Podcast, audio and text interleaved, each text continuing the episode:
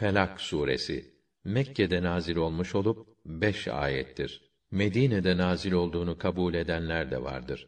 Adını ilk ayetinde geçip sabah manasına gelen Felak kelimesinden almıştır. Rahman ve Rahim olan Allah'ın adıyla. De ki, sabahın Rabbine sığınırım. Yarattığı şeylerin şerrinden, karanlığı çöktüğü zaman gecenin şerrinden, düğümlere üfleyip büyü yapan büyücü kadınların şerrinden ve haset ettiği zaman hasetçinin şerrinden.